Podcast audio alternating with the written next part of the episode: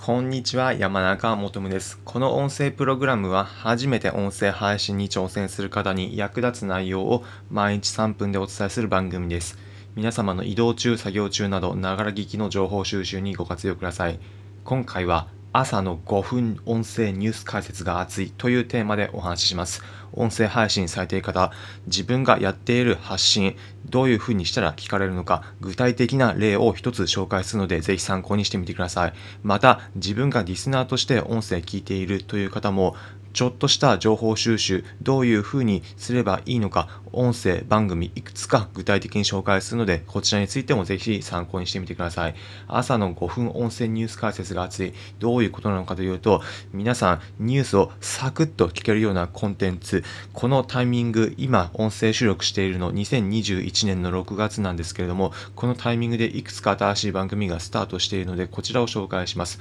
皆様、音声どのような感じで聞くでしょうか？例えば朝の通勤時間帯に聞くだったり、夜家に帰ってきてから寝る前に聞く、または家にいる時に洗濯物を干している間に聞くなど、いろいろなケースがあるかと思います。そのような中で皆様、音声一つ習慣にして聞くとなった場合だと、ある程度毎日している時に聞くというケースが多いのではないでしょうか。例えば朝の通勤時間帯です。この通勤時間帯の時にちょうど音声サクッと聞けるという風になるコンテンツが今のタイミングでたくさん出てきます。この時どのようなコンテンツが受けるのかというと、長時間聞くというよりもサクッと聞けるようなコンテンツです。なぜかというと、朝の移動時間帯など、電車にちょっとした乗った時間だったり、駅と駅の間の乗り換え時間などといった場合だと、5分だったり3分だったり、そういった時間でサクッと聞けるようなコンテンツが一番その人の習慣に合っていて聞かれやすいコンテンツになるからです。ということで、このタイミングで音声配信サクッと聞けるようなコンテンツがたくさん出てきているので、どういったコンテンツがあるのか具体的に紹介します。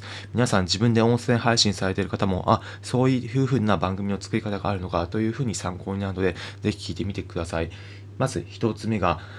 全部で3つ紹介します。まず1つ目がニュースピックスニュースレターという、番組です。こちら、音声のポッドキャスト、各種ポッドキャストでも配信されていますし、他にも音声配信サービスのボイシーでも配信されています。どういった番組なのかというと、主に、国際系のニュースに絞って、毎日5分間で一つだけ今日知っておきたいニュースを解説するという、コンセプトに沿って話されている内容です。例えば最近の放送で言うと、タイトル、駐在員の生活費ランキングが発表、1位は意外な都市だったり、東京五輪の、観客数上限1万人で調整進むだったり、緊急事態宣言、9都府県で解除、楽観できるのはまだ先といった、そういったような話のコンテンツを放送されています。サクッとニュースを聞きたい、特に国際系のニュースを聞きたいという方におすすめのコンテンツになっています。2つ目紹介します。2つ目が、タイトルがバイツバイオフトピックというもので、こちらも国際系の、主にアメリカのスタートアップやビジネスの情報を発信している内容になります。毎週月水金の週3回放送されている内容で、主にこちらに関してはアメリカの最新のスタートアップ事情ということなので、海外のベンチャー投資など、そのようなことに興味がある方にとってはとても深い内容を知れるようになっています。こちらの放送回も、例えば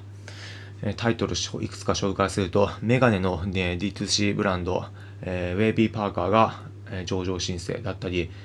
Facebook がビッグボックス VR を買収、VR 領域に注力する理由など、そういったタイトルのものが話されています。こちら、一部の方に とってはめちゃくちゃ、これが聞きたいというような放送ですし、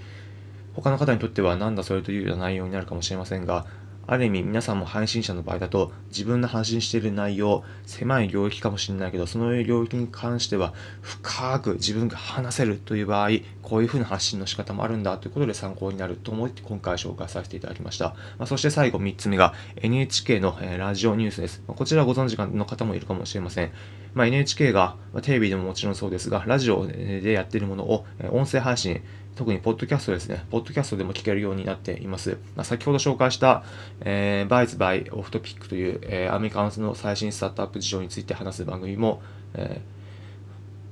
ポッドキャストの Spotify ですね、Spotify の独占配信のコンテンツでした。で、こちらの今紹介している NHK のラジオニュースに関しては Spotify 以外でも各種のポッドキャストで聞くことができます。このラジオニュースは、朝以外の時間帯でも